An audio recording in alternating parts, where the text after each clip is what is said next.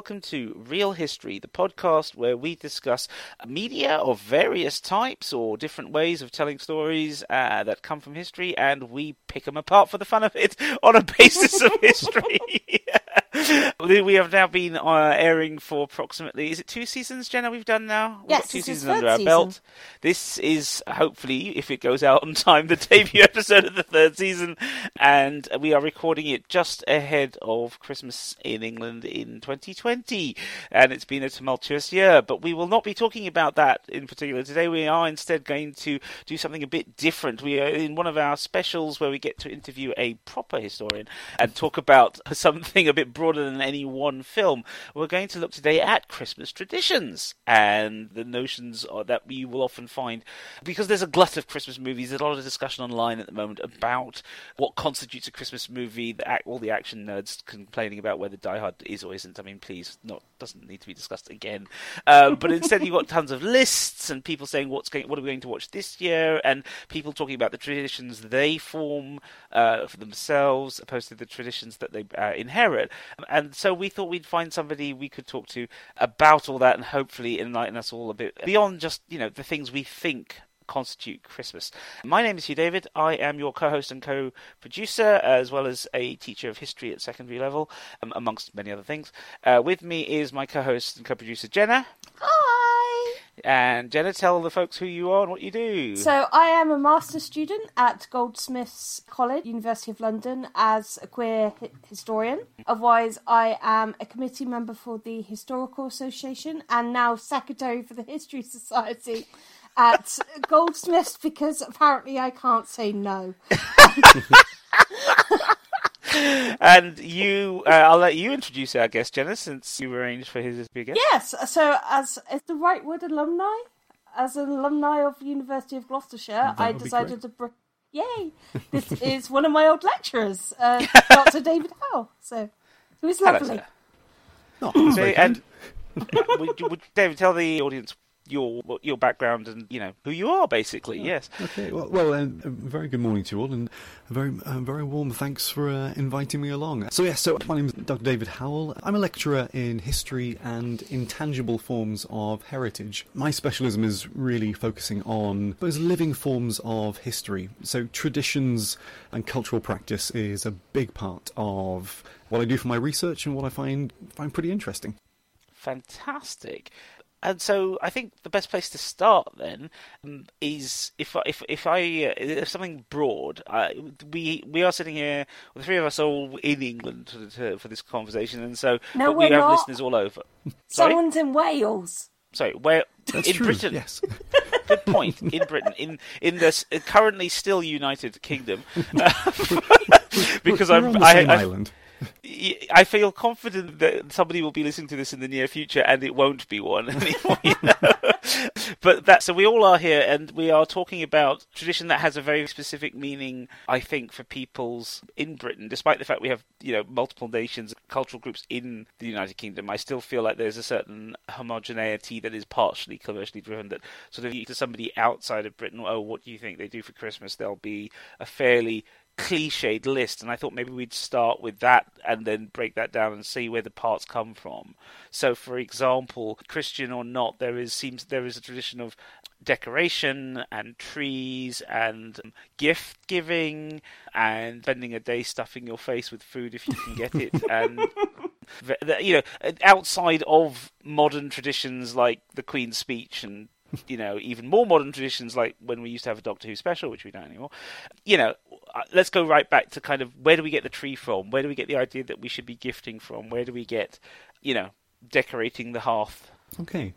Well, I suppose we we, we, we talk about um, Christmas, the, the, the way we recognise it, the, the, the version of it which is familiar in the context of being a, a British tradition. But so much of that which is rooted in, in our vision of a familiar Christmas has its roots in, in a much wider, predominantly European, but in part a wider global context as well. I mean, if we're taking, Oh. we can focus on elements like the, the, the tree and the, the decoration of the tree.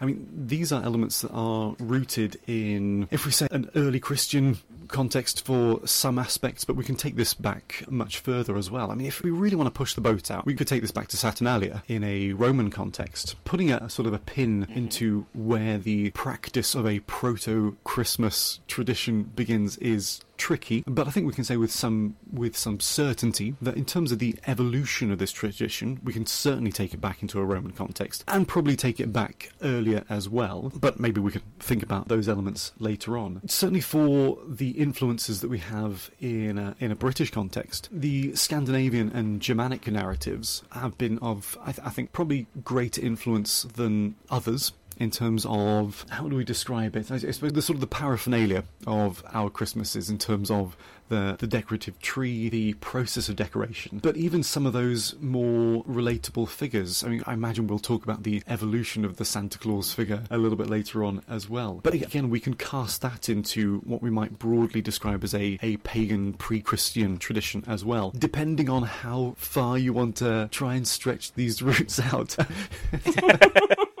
I think it's nice to know that we personally I'm always interested in the pagan and pre-Christian ideas that have become assumed within Christianity. That always fascinates me. I think there's a lot of people who are either lapsed Christians or, or fully atheists who just look at a lot of the Christmas paraphernalia as being purely Christian, and I don't think that's fair. I think a lot of it predates Christianity. Yeah, I mean, and again, this this is why I sort of question, you know, how far do you want to, to stretch it? Saturnalia is I suppose one of first points that we can say with confidence that there is a, I suppose, a formalising of the tradition. When I say formalising, Saturnalia itself is is almost in a Roman context is almost certainly a borrowed tradition from what we might cast out into, say, a, an Iron Age context. We know that there is a set of four key dates in what you might loosely describe as the Celtic calendar. I say that word biting my tongue. There are lots of issues with, with, with the word Celtic.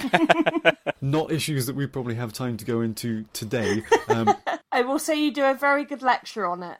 yes, yeah. I, I, confidently give you two hours on on what, what are some of the problems with that word. Um, beyond my best behaviour, and I'll, I'll, I'll just run with the word for now for practicalities, which is one of the reasons why the word Celtic is used. But in the Celtic calendar, we have four mm-hmm. key dates, and one of them falls on this this midwinter, the solstice date. Of course, we have the solstice creeping up on us uh, again the celebrations based around that transition, that transformative time of year, are established in that earlier, what we would say is just about a prehistoric context. I think if, if we can identify that there is cultural practice based around that time of year in an Iron Age context, we can probably start with a reasonable degree of confidence, start looking at ways to trace that back further. But as I say, in terms of formalising traditions and sort of the writing down of this is the way you celebrate, this is what you acknowledge, this is why it's important, we could certainly cast into a Roman context. And then Saturnalia itself begins to evolve into a Christian uh, commemoration. As Roman society becomes Christianized, Roman society does what it had been doing so effectively throughout its existence, which is sort of picking and choosing the bits of religious practice from around the empire which it had created and subsuming it into their own culture.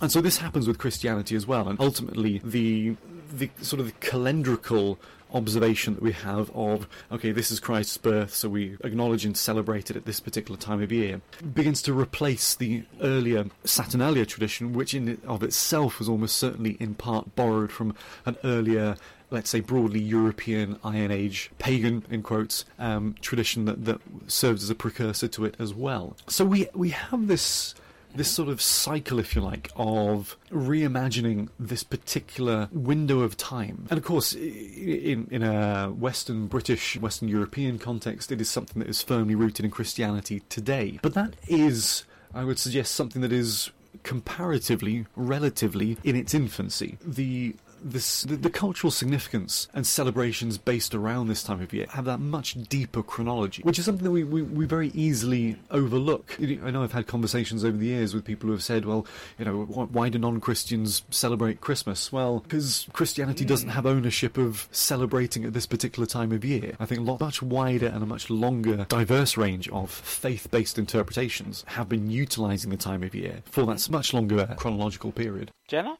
Yeah, well, I think most of it is just to kind of do with the fact of winter's really dull. Let's do something fun. especially if you're up in like more northern countries, because you think the winter solstice has got to be like just a couple of hours of daylight and no daylight in some places.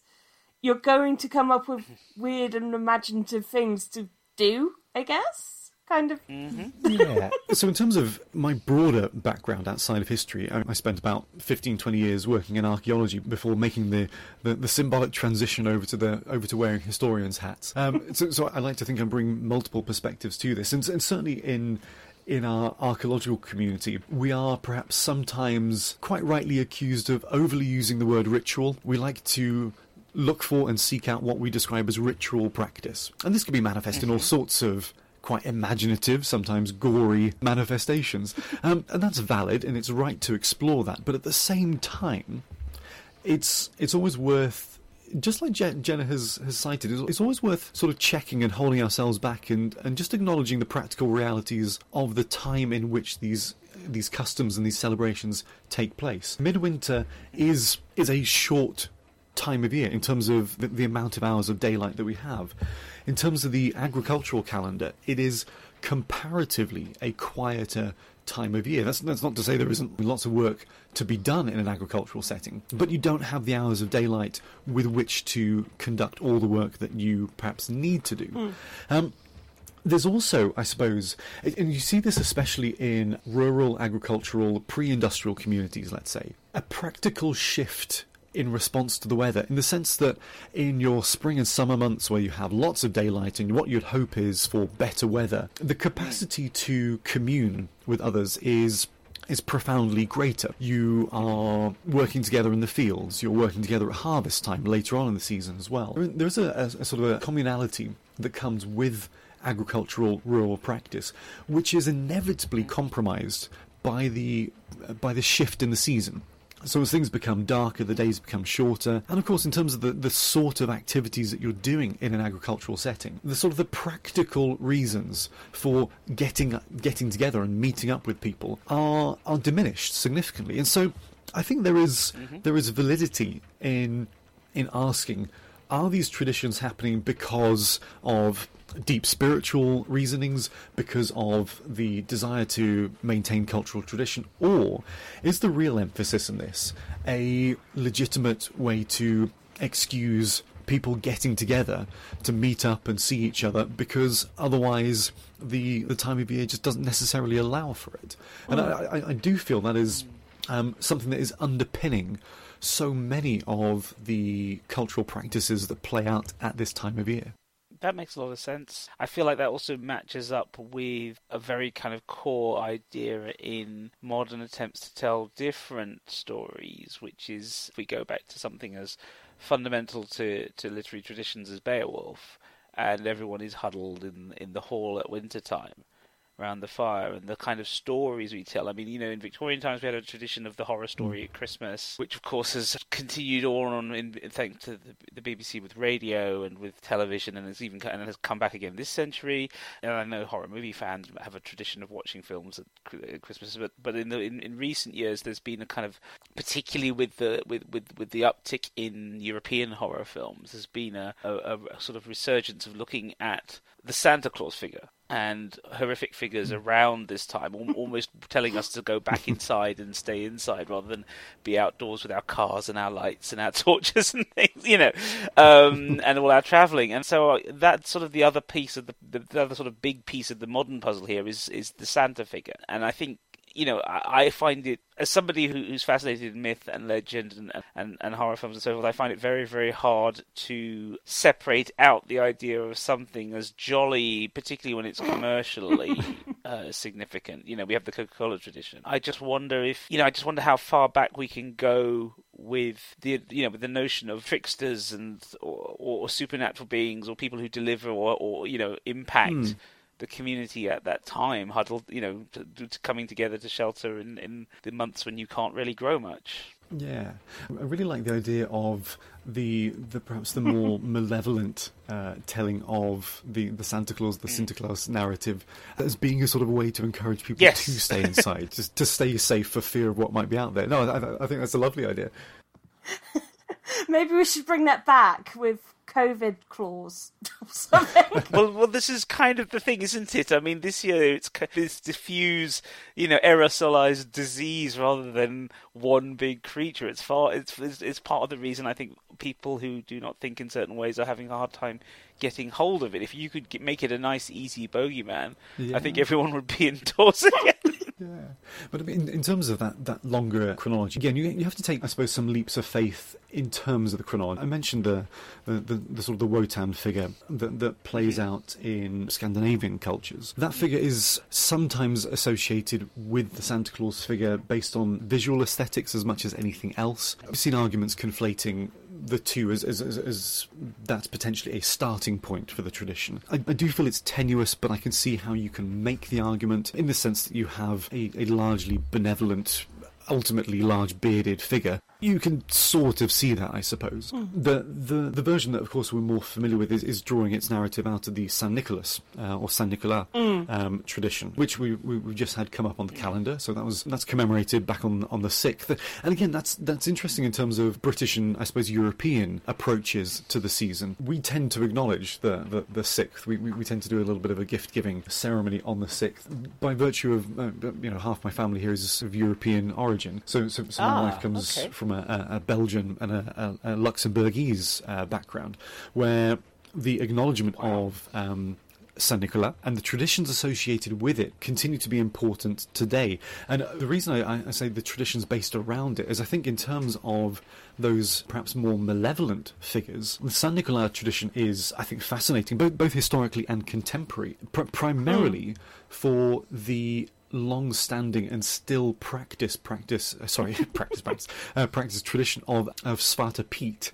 Uh, I'm not sure if that's that's one you you guys have come across uh, at all. No, I don't think so. Although it sounds vaguely familiar. Yeah, so I mean the the Zwarte Piet narrative is oh is, the, the the Dutch oh Sorry, because I, I, I, had a Dutch boy in one of my classes a few years ago for GCSE, and we had to do speeches. This is English, and he did a speech on this black-faced tradition. Yeah.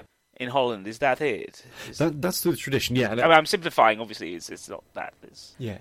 I mean, so, so, so, this is broad spread across much of Europe, and you, you, see manifestations of it in a Germanic context as well. So, yes, so we have in the narrative of Saint Nicolas, we have Zwarte Piet, which sort of basically translates as Black Pete, and it, it's uh, it's unsurprisingly a fairly uncomfortable narrative for many people mm. today because in some tellings of the tradition, the Black Pete character is a sort of an assistant and aid to Saint Nicolas, but he is more closely associated with the narrative of, I suppose, balancing out the good of Saint Nicolas with punishments. And I know, I know we're probably going to talk about coal at some stage. Um, probably one of the, uh, the more familiar narratives in a European context of Zwarte Piet is that this is the figure who is responsible for capturing and gathering up children who have been poorly behaved, evil, malevolent, whatever it might be, and carrying them away in coal sacks. An extension of that narrative sees uh, then, then literally painting the children, more often than not to be black as well,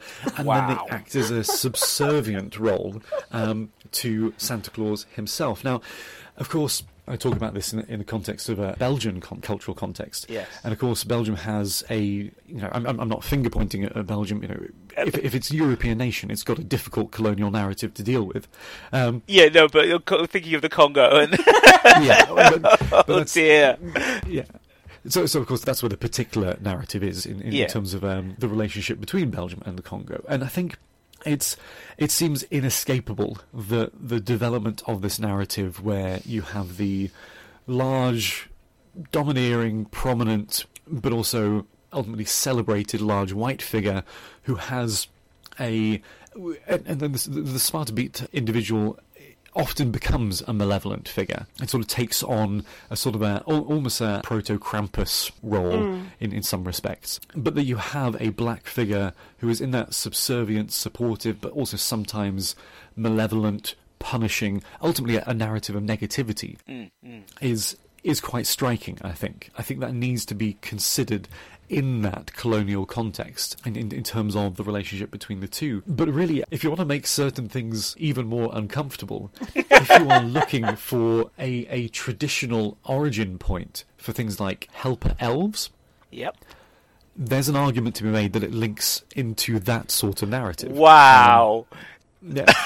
Sorry, this just you know you just you are you are validating all of my most like my deepest sort of thoughts as a as a person for whom you know colonialism is essential to explain who I am and how I'm here. You know, it's it's one of those things where I always have some very dark concerns about these sorts of traditions, mm. and you're just validating that right there. I mean, don't get me started on what Pokemon is training children to think about gen- uh, genetics and and how we rear creatures and all that. We'll we'll go, you know, but, but that's fascinating. I, I, I did always wonder about the whole production line, and and to be fair, I'll mm. give Roald Dahl some credit as a kid seeing Charlie the Chocolate Factory is exactly what made me start to think about the Christmas side and go, hmm. I will say that with Santa Claus's workshop, that didn't really come in until it, he hit oh, America. Really? And it's it's that kind of makes me laugh with the fact of he got industrialized in America. But that makes sense. That did. makes a lot of sense. I can see exactly why. so, so, so, the Victorians didn't do it. You're saying the Americans did it. That's quite interesting. Yeah, and hmm. also the Americans gave him Mrs. Claus as well. Oh well, of and... course we can't have a single man out there doing this, can we? no. that raises some he- visiting kids in the middle of the yes, night. I mean we don't want the single ladies waiting up for him, do we? this is just yeah. Santa baby. Yeah, this is just gets. oh wow, Yes, no, this is fascinating. So you were saying, so the the elves was being disturbing. That that's quite interesting. But of course, elves themselves are an older concept and have their own history, and and you know that, there's loads of levels to that as well. I mean, it's interesting that it's reinterpreted as elves, that in itself is as interesting as the idea of oh he needs to have a production line because we now we understand this is how it would take to how long it would take to make things. Certainly, and and again, I, I, I should stress you, you, you can make an argument for, for, for connecting the the, the Zwarte Piet narrative to the mm. elves narrative.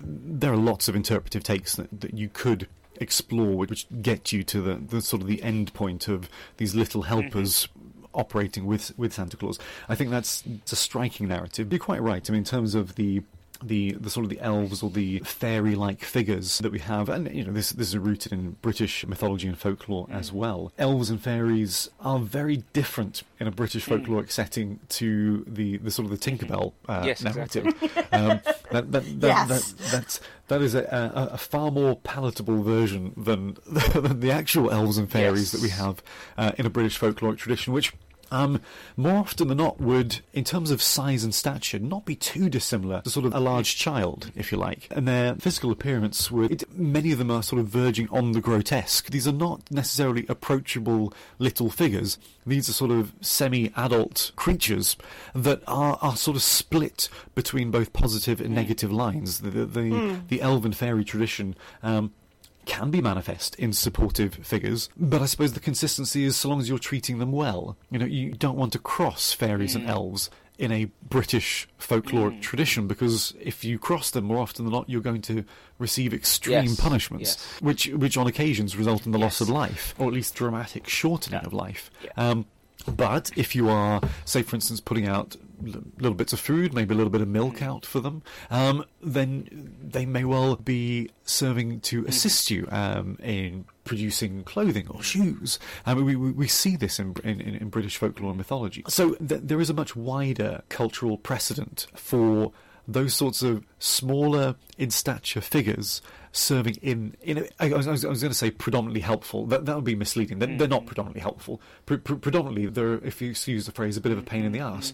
Um, but, but, but but they can be quite helpful um, if you mm. treat them well, which I suppose could be taken as a precursor to the, the sort of the good bad behaviour that, that, that, we see manifest in, in the Christmas tradition of of the way in which you should act in order to secure favours or okay. Presents. Well, that, that that brings me. That was the next thing I was going to move on to was this idea of, of presents and gift giving.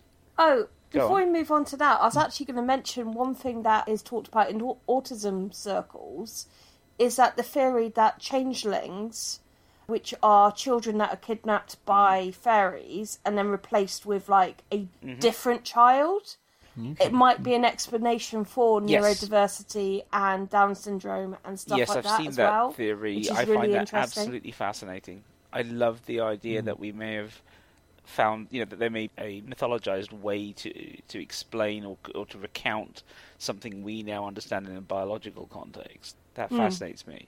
I mean, I, I, I, I don't know how much actual evidence we can find for it, but I, li- I like. I think, yeah, as, as you were saying earlier, David, about a different topic. I think that, that I can see how an argument can be made, but for something like that. But if we come back to the, yeah, I mean, coming back to the the idea of gift giving, gifting versus, uh, but also the morality thing. I mean, this is the other thing that fascinates me is in the dark of winter the idea that we are all going to tell children, or adults for that matter, you know, morality plays. What? Why is that such an important part of getting through this season? You know, and why is it so? And why is it? Why does it become so important as a method of? Because it seems to be quite a crucial way of passing on moral systems to children or at least instilling some notions of moral systems that you may not already have done as a parent in them, which which is something I find as I've got older I find increasingly odd and suspect. Sorry, it's just one of those things. Um, I, I, I mean, where where how where where where do you see the? You've obviously mentioned it several times as alongside the other ideas we've talked about, but where would you say is the the point at which this becomes kind of quite more formalized as part of the tradition? Okay, yeah. Two things. If, just very quickly yes, indulge me and go back to, to, to the point that Jenna was making, just to okay. reinforce that, that, that, earlier narrative we, we mentioned about the, the, sort of the pagan Celtic mm. calendar, if you like.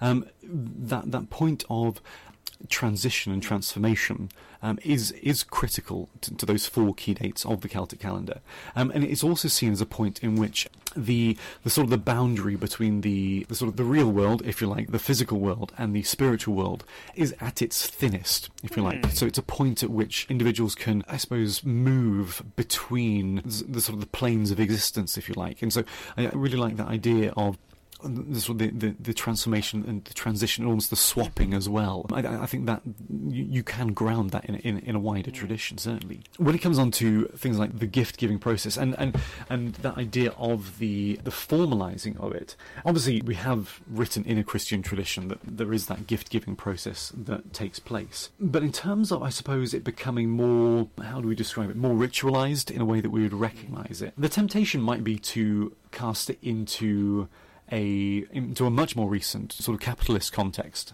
and that would not be completely unfair.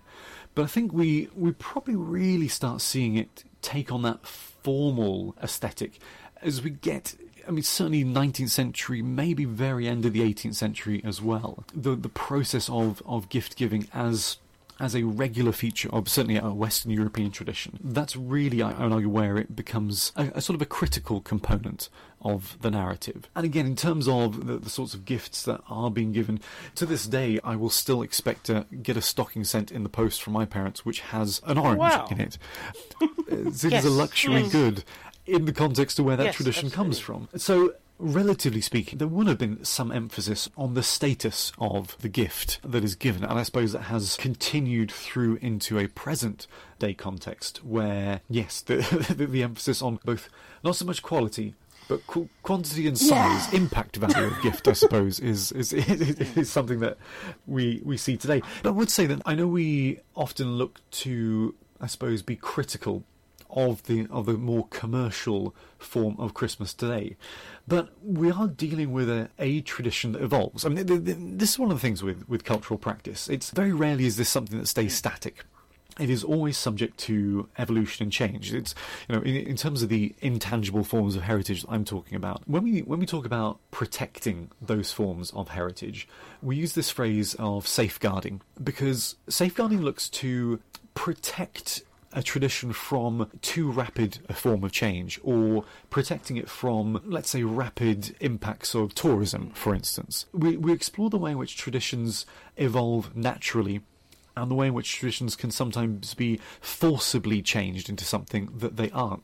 I would argue just about, I would just about argue that the transition of the Christmas tradition into the, this massive commercial behemoth is part of a, of a natural evolution. okay. um, and again, you, you're seeing this play out pr- predominantly through the 19th century. We, Jenna was mentioning North America as being the sort of the starting point for the the Santa Claus figure that we would recognise. Where we first see that, you may be familiar with this narrative in terms of the, the ultimate, the Scottish figure of James Edgar. I'm not sure if you've come across him. No, I have no. not. James Edgar holds or, or held, he, has been dead for some time now, um, held the claim um, for being the first um, sort, sort of dress up store Santa. Oh. Um, whereabouts was he? Oh, I want to say Massachusetts. Mm. You, will you'll have to fact check me on that one. Okay, no the exact location has popped out of my head.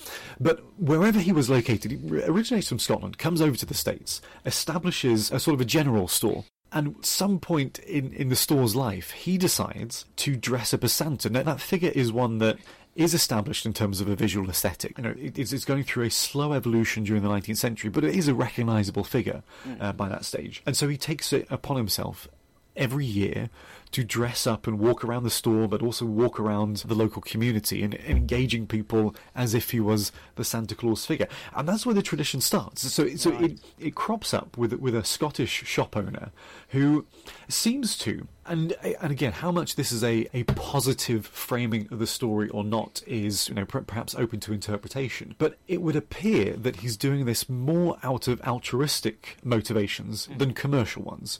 Um, he's obviously associated with a shop and that's benefiting the shop. It's I think it's well established that the his living walking Santa has a big draw, and lots of people come into the community and his shop because of it. Hmm. So it's an inevitable commercial connection there. But but as an individual, he's he's often talked about as being quite altruistic, positive towards his community. At least in part, it seems to be something that he's doing to entertain and to um, bring, without being too cliched about it, bring joy to the community. Mm. But when he starts that, and this is towards, I think, I think this is the latter decades of the 19th century. Others, of course, see the positive impact that having a Santa in store has in terms of bringing people through the door, and the process of replication starts. But arguably, that's how traditions and customs play out. People yes. are introduced to the cultural practice, and they think, "Oh, that's that's that looks fun, or that looks interesting, or that looks positive. Let's take it on ourselves. We might adapt it, we might change it a little, but we'll we'll replicate that which we've seen. And so the store, the sort of the in-store Santa, I would suggest becomes a cultural practice and one that evolves relatively speaking, quite naturally, rather than lots of stores simultaneously saying, ah, if we have a store bought Santa, that will have a commercial impact, let's all do it. Mm. I think you have a more comparatively speaking, natural process that, that leads us to, to where we are today. Hmm. And it sort of makes sense for the Santa Claus experience or Father Christmas experience to be in places like shopping centres because they're places mm. of gathering. Yeah. So. Yeah, they're, they're, they're communal spaces, yeah. which, which again links back to what we said at the very start. It's yes. a part of the the cultural practices that play out at this time mm. of year, mm. and of course the, the, the emphasis has, has shifted into a more commercial narrative. But inevitably, the emphasis on community is still there. It, it's just instead of coming together to sing songs or to eat together, we come together to shop. that, that, that's become the cultural practice. But but I would still Good say old commercialism. Yeah, yeah. Well, it's um, I've been saying throughout throughout this last year, commercialism and capitalism are are by far and away the most robust isms. When when, when people were, were, were saying COVID's going to change everything, I was thinking, well, we're in a capitalist era, and capitalism is pretty robust. I'm pretty sure long term it's not going to change everything because capitalism is going to be doing everything possible to get us to go back to what is normal, just because of the, strength of that particular ism. But again, pro- probably a broadcast for for, for another time. um, so we've covered trees, gifting. We've covered the time of year. We've covered dipped in on the tradition of Santa himself. I would like just for a moment to bring this back to well, since we've talked about modernized traditions. This this this leads me to, hmm. to, to something I was actually going to save till later in the program, but I think I'll bring up now because it connects nicely. So you're talking about how traditions evolve, traditions establish. Uh, given that we founded this podcast to look at movies and the historical content in mm. movies, it has really struck me this year that on what we call film Twitter and film Facebook, so you know people who specifically spend most of their time talking about film or work in film or work in things that are related to film, there's huge discussions about what. Uh, what qualifies as a film you watch at this time of year, which obviously then starts to show you what people consider this time of year to be about. But also, one of the things I noticed is that there there is not just the, so there's the horror movie traditions. So you have things like you mentioned Sint as a tradition, and then there's an actual Dutch movie from horror maker Dick Maas called Sint specifically, and then we have rare exports from Scandinavia, and we have Krampus more recently, and and so Is Night Before uh, Christmas counted as a horror movie? only for us because we had to watch it. But um, uh, but but you, you know, we it, this seems to have come about partly in opposition to the saccharine Hallmark Channel TV movie feel good rom com look little American town commu- community type thing, and I find and that's a fairly straightforward evolution. You know, this is a fairly binary. Oh look, here's one thing we're going to react against. But the other thing I I do find interesting is almost like an assertion by European filmmakers of their traditions directly to say, no, this is what we have in our country. You know, let let me show you that in this particular way. But it also, but it also makes me think about the other thing that for a certain generation is quite popular, which is the Home Alone films, and this idea of the the child under siege. You know, I find that really intriguing that people want to watch films like that at Christmas, given everything we've said today. You know, I mean, there's a French film which is being gradually re. Uh, its reputation is being restored at the moment, which predates Home Alone, which is widely seen as probably what inspired John Hughes to write his version and and soften it for America, because the French one is much more of an, a proper nasty thriller as it gets into this phase of the home invasion. But it's called 3615 Code Père Noël, which refers to the pre-internet Minitel system that the French had, which was for you could, which was like a Ceefax through the phone system, and 3615 3615 was the code you typed to get your your Minitel, your Cinefex Ceefax style data to come through, and, and then you do Père Noël, Father's Christmas, and it's a, it's specifically about a kid who loves Christmas, loves everything about Christmas, loves survival films, loves action movies, and he is at home alone when Andres de Santa attempts to break into the house. And I just find it fascinating that someone comes up with this idea and it then gets transferred to the States and it then becomes this mini franchise that then becomes influential itself, you know, recalls slapstick comedy. But but again, it's just these ideas of violence in film and and survival and putting that around Christmas. I mean, Shane Black's thrillers, mm. every single one of them, famously, barring maybe one, happens at Christmas. Lethal Weapon happens at Christmas, and The Last Boy Scout happens just in the run up to it, and The Long Kiss Goodnight happens to it, and Kiss Kiss Bang Bang happens to it, you know, and Iron Man 3. you know, he, he always, you know, it's a known thing of his career that he deliberately sets them at that point and puts a kid in peril in them because he thinks this is an actually an important way of defining the American hero in and the American thriller. And I just find that fascinating that this has all come about, you know, almost is it actually in antithesis to the saccharine friendly cozy tradition or is it actually do we see something older here you know, coming out. So, if I may, I was going to introduce you to a tradition that I've been working on for several years. Uh, it's it's a tradition that is quite specific to Wales and predominantly West Wales, and that's the tradition of the Mari Lwyd, um, which I, I, I, thought I thought Jenna might remember this one. Um, th- th- this might be new for yourself, Hugh. I'm not sure not sure if you've come across the the dead horse skull tradition of West Wales. I'm vaguely aware of it, mostly because as a teenager I was that fascinated with Celtic myth, and thanks to Robin Sherwood.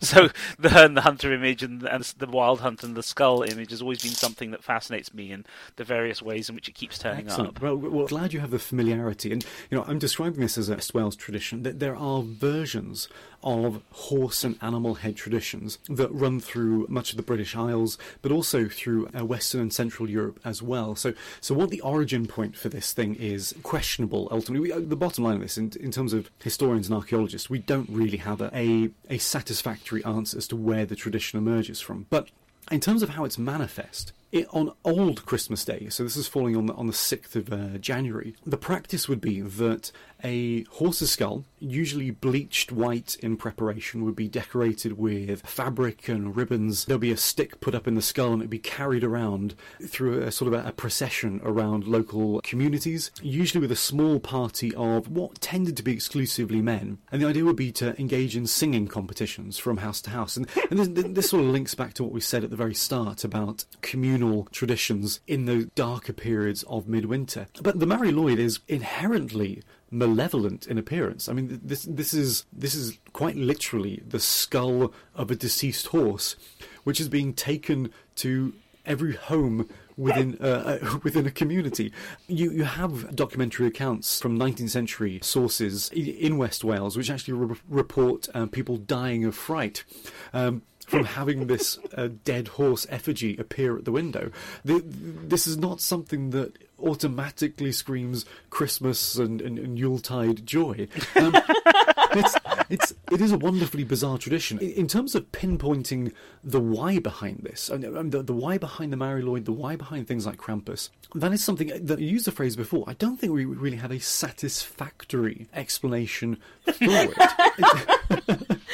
um, could it just be Wales?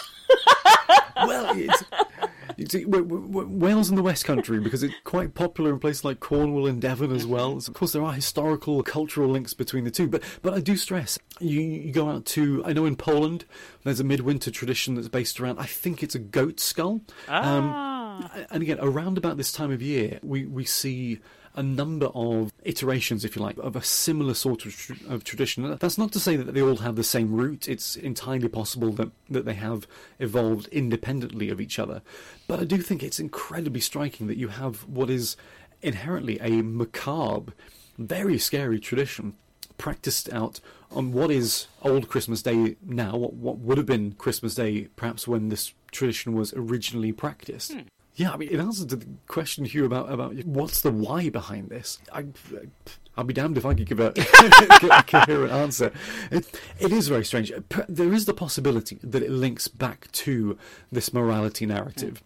That comes out not just in a Christian practice of worship, but most you know, most organised forms of faith uh, and practice do have a morality narrative underpinning them, encouraging certain behaviours and indicating consequences or punishments for behaviour that doesn't fit the accepted norm, perhaps.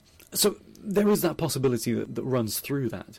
But the manifestation of it is interesting. If I might just come back to, we, we mentioned coal earlier in a negative context, um, both in terms of a, perhaps a racial narrative, but also coal being given as a punishment present.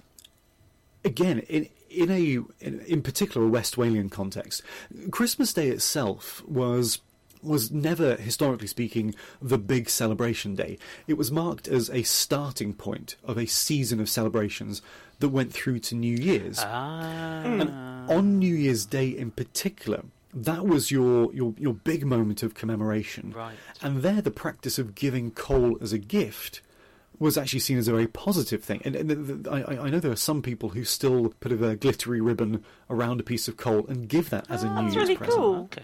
Because of the symbolic impact of it, it is associated with the hearth, it is associated with warmth, and that in turn gives a suggestion of security, sanctuary, if you like. Coal can be read as an incredibly uh, positive, supportive gift. Mm. And certainly in that West Walian tradition, with the shift of emphasis onto New Year's Day as opposed to Christmas Day, see that as a as an almost celebratory, positive thing to be the recipient of. Hmm. Okay, and so to sort of why sort of bring this this episode to a close, then obviously I don't think traditions. I mean, traditions obviously don't end; they evolve, they change, they mutate, and how we perceive them how we perceive things now obviously then affects how we think things may or may not have taken place in the past. So I do, you know, coming back to, to sort of the movie world, I would be fascinated. I don't think I've ever seen a historically set movie that really takes advantage of what we know about particular Christmas traditions at a particular time to uh, dramatize that for us and I think that would be really amazing to see in the future. Like as, as, the traditions you've just described, I'm not sure how that will happen, but it would be interesting to see. I think we're due a Christmas horror movie based around the Mari Lwyd. I want it yes, so bad. I think it's about time. Yes. And and to be honest, uh, I know enough people in the British horror movie community. I might try and suggest it to somebody at this rate. Um, certainly, this, this, malevolent horse skull who comes and steals your. Well, the beer. thing is, what's interesting is that in a COVID situation, you you you want as little people as possible on set. That would make for a very practical. You know, that's a good plot line. Yeah, that'd be perfect. Yeah, yeah. so um, I can see that working. But but I think the other thing moving forward is, is also the notion that we ourselves are now going. To, what what do we do as what do we see as traditions? I mean, you know, as as times get harder and, and there's there's sort of more people and less money, and, and, and also we have to consider the the ecology and the environmental impact of production of materials and things. You know, are we? You know, I'm, I already know people for whom we are going back to more practical gifts. You know, for whom mm. you know the, the, the piece of clothing that lasts. It's not quite coal, but it is. You know, we're going back to the coal and the orange and the valuation of what it is you're giving. You know, I'm pretty sure, I don't think I've seen it directly applied to me, but I'm pretty sure that there are people out there who are giving, you know, here is here is a here's my crystal card and you know, a voucher for two hours of my you know whatever my particular skill is next year for free kind of thing. You know, I think we're in that kind of we're returning for at some levels we're getting back down to barter. Do you think I can send out to my family Christmas cards with two hours of historian? Well, I mean, you know, it's it's, it's, it's you know two hours of accurate historian as opposed to what they usually tell us. Uh, I, I, know they don't listen to. Apparently, I don't know history according to. Yeah, some. well, they yeah look who's talk, look who is telling you that. I, but but I think it's interesting that we're going to. I, I feel like we still haven't tapped the the sense of uh, I, I, you know there's, there's there's a lot of medieval historians I follow who are who, are, who, who this year has been transformative because we have considered the intellectual side of living through the plague, mm. and I do wonder whether we're going to see some shifts in our traditions, not, not you know over the next couple of years Something else to throw into that mix as well. Mm. I'm not sure if Jenna was, was, was still with me at the university when I did um, a special one off session on nationalist Christmases. Um, were, were I don't think me? I was. No, you, you might have missed that by one year, I think. Ah, um, so so it just meant because I, I kept repeating fascism, not nationalism. You, yes, you did come back to fascism a few times, yeah. so, in, in, in, just in light of what you're saying about how the the Christmas practice that we are engaging with today might well evolve in relation to circumstance. Mm. I'm fascinated to see whether we will see the same thing happen from a more political perspective. Oh. Um, you know, we are moving into the into the Brexit period. However, that's going to be manifest. If you cast minds back to the early part of the 20th century, and maybe maybe just towards the end of the 19th as well, but in, in particular, first first couple of decades of the 20th century, we saw a really striking politicization of Christmas. Mm-hmm in particular around the Christmas pudding. Um, oh, we mentioned uh, colonialism already, and the, and the, the, Christmas pudding is often held up uh, in a British context as you get towards the, uh, I mean, especially latter part of the 19th century, going into the 20th. The the, the sort of the Christmas or the plum pudding is, is actually described as an empire pudding. Oh. It's an empire Christmas pudding by virtue of that which you need ingredient wise to make it. Um, oh. So you could sort of celebrate the empire or celebrate the colonies by virtue of buying or making um, a, a Christmas pudding which which I think is, is, is interesting. But you also, as you go into a war context, you see the plum or the Christmas pudding being used as sort of representative of the nation. So you'll see depictions of um, the the nationalist John Bull figure defending the old plum pudding, you, you will see postcards. I mean, Christmas postcards, comedy satirical postcards, where I think I think one of my favourite ones is described as the, the, the Kaiser gets his Christmas pudding, um, where where a Christmas pudding is being fired out of a cannon and it's hitting the Kaiser in the back of the oh head. Oh um, this overt politicizing and, and, essentially manipulation of Christmas to to push forward a very strong nationalist narrative, and I think you know, whatever your take on nationalism, I think we've certainly seen that becoming a more vocal part of our political landscape in recent years. Well, there's um, always the thing about the war on Christmas. Which, th- there's that narrative, yeah. certainly, yeah.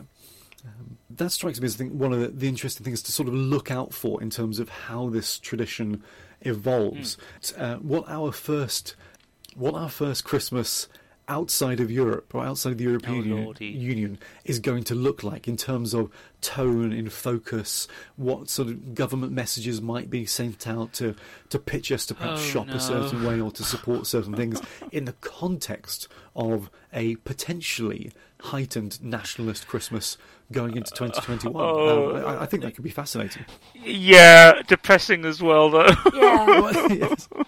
from, from, from, from the historian's Yes. perspective, Yes. It, it, it could be fascinating. Of course. yes. Um, I will just say, as a like gentler changing of tradition, when I was a child, all my presents came from Santa Claus. Now in my mm-hmm. house, half the presents come from Santa and half come from us. So, and I've mm. actually spoken to a lot of parents who are doing it like that because it's kind of reinforcing. Look, mum and dad are still giving you presents. Mm-hmm. So, and it's also trying to get rid of the but why did so and so get an Xbox from Santa and I got a doll Mm. kind of thing. Mm. Well, Yeah. it's it's a very interesting small changing of tradition, which I find very interesting. Mm. Yeah, I hmm. think I think this is going to be kind of the- the- you know it, it will be fascinating if we're still doing this podcast in a couple of years to, to come back, David, and have a chat with you and see where we are.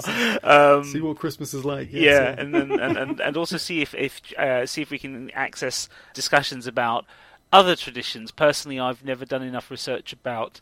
One of the things that uh, I will just briefly touch on the fact that as somebody who's originally born in the southern hemisphere, um, the thing that always struck us as bizarre, if you went back when I went back when I was older and you were there for Christmas, is to to try and follow British traditions in the bright hot sun and go and have a barbecue, you know, and, and it's a very odd thing and it makes you question and look at the traditions you've inherited from colonialism. And I would actually be quite interested to dig into what southern hemisphere based cultures did hmm. pre colonialism for their winters. I think there's a whole set of traditions there I'm completely unaware of, and I'd like to find out more. Um, Yeah, and, and uh, exploring the way in which those transplanted traditions are adapting and evolving to, to the respective climates and, and, and cultural forces that are, that are in play in those environments. Yes, yeah, I, I mean, be fascinating. I mean, on the simplest level, my mum, as like, we, we, we moved to England when I was a very small child, and my mum has always made curry and roast at Christmas. um, we've always had both, and um, when but to go, when I was in South Africa for for a, a Christmas period, one time we we had bar- we went out for a barbecue. We literally stood out in the sun with cans of drink and and you know, steaks smoking on the barbecue, and you just think, wow, this is a whole different way of doing Christmas. Anyway, on that note, on that pleasant, very pleasant note, thinking about steaks, You're making me hungry. we'll bring this episode to an end. Mm, Is there anything you would like to push or promote, David, or any, anywhere people can find you online? sort of have a, of a variety of ob- obscure social media platforms. Um, you, you, you, you can find me, and I'm very happy to discuss uh, these themes further on, uh, on on Twitter. I have the handle of Kasuta. Which, which Ah, probably okay. requires some explanation. I, I, I conducted some research uh, out in Greenland about, well, probably about 10 years ago, uh, and was really taken by, by both the culture and the language. Kasuta, which, um, if, if I'm hopefully spelling this right, um, K A S W T T A, is essentially the Greenlandic word for, for cheers or good health. Um, so, so Ah. you can find me there. Excellent, terrific. And you have a Pokemon Twitter as well. I have a, a separate Pokemon Twitter, and, and I've, I've been dabbling with YouTube um, this year. Yes, uh, you as- have. as It's well. amazing. Yeah, it's it's it's it's, it's funny. I, I I don't get that much time to listen to the radio, but I did catch um, just by chance Rick Astley chatting about his Ah. new song um, on the radio yesterday, and I mention it only because he was saying that in the context of COVID, lots of people, because nothing is normal, have been trying things that are not normal for them. So, so I, I tried that this year. I, I, I've been playing around with, with developing a YouTube channel, and it's ridiculous. It's it's ah. it's an it's an unhealthy hybrid of history and Pokemon. It's it's it's, it's, it's probably unique, and I think that's probably the only thing that, that, that it's got going for it. But it does exist, so I'm I'm, I'm there as well. And they are your actual classes as well. they, they- they are my actual classes, yeah. Excellent. Jenna, where can people find So you? So you can find me at Nadesco Kitty on Twitter. Otherwise, you can find me sometimes on the Bunkerzilla blog, writing about different things right now. Um, you can also find me to do with the Historical Association as well, so support your local one. I think I, that's everything. I, there's lots. That that yeah, Yeah. fantastic. uh, people can find me at 48 Consultancy on Twitter, Facebook, Instagram. We also run a Twitter and Facebook page for this podcast, which is at Real History underscore UK. Or I think the Facebook one is without the underscore, isn't it, Jenna? Yeah. Um, and then, and feel free to talk to us about anything there. Any suggestions for future episodes? Any comments on older episodes, wherever you're listening to them, be it at Bunkerzilla or on with your podcast platform of choice. Please feel free to like, subscribe, leave us comments, let us know what you think, uh, and we will uh, pay attention, take on board, and um, yeah, move forward into 2021. Oh my word! Ah! Um, I just Right. Mm-hmm. remembered that me and our previous guest Sabrina were on the Bunker Quiz Smash as well as a team. and Uh, okay. I'm not going to say where we came, but yeah, it was very fun. so that's on Twitch Fantastic, and YouTube. Okay. think, so yeah. Oh, is that on Twitch as well? Excellent. Fantastic. All right, folks, you can look out for that. All right, then. Thank you very much, and um, we will see you all next time. Merry Goodbye. Christmas. Good Merry Christmas, yes. Merry Christmas. Goodbye. Bye.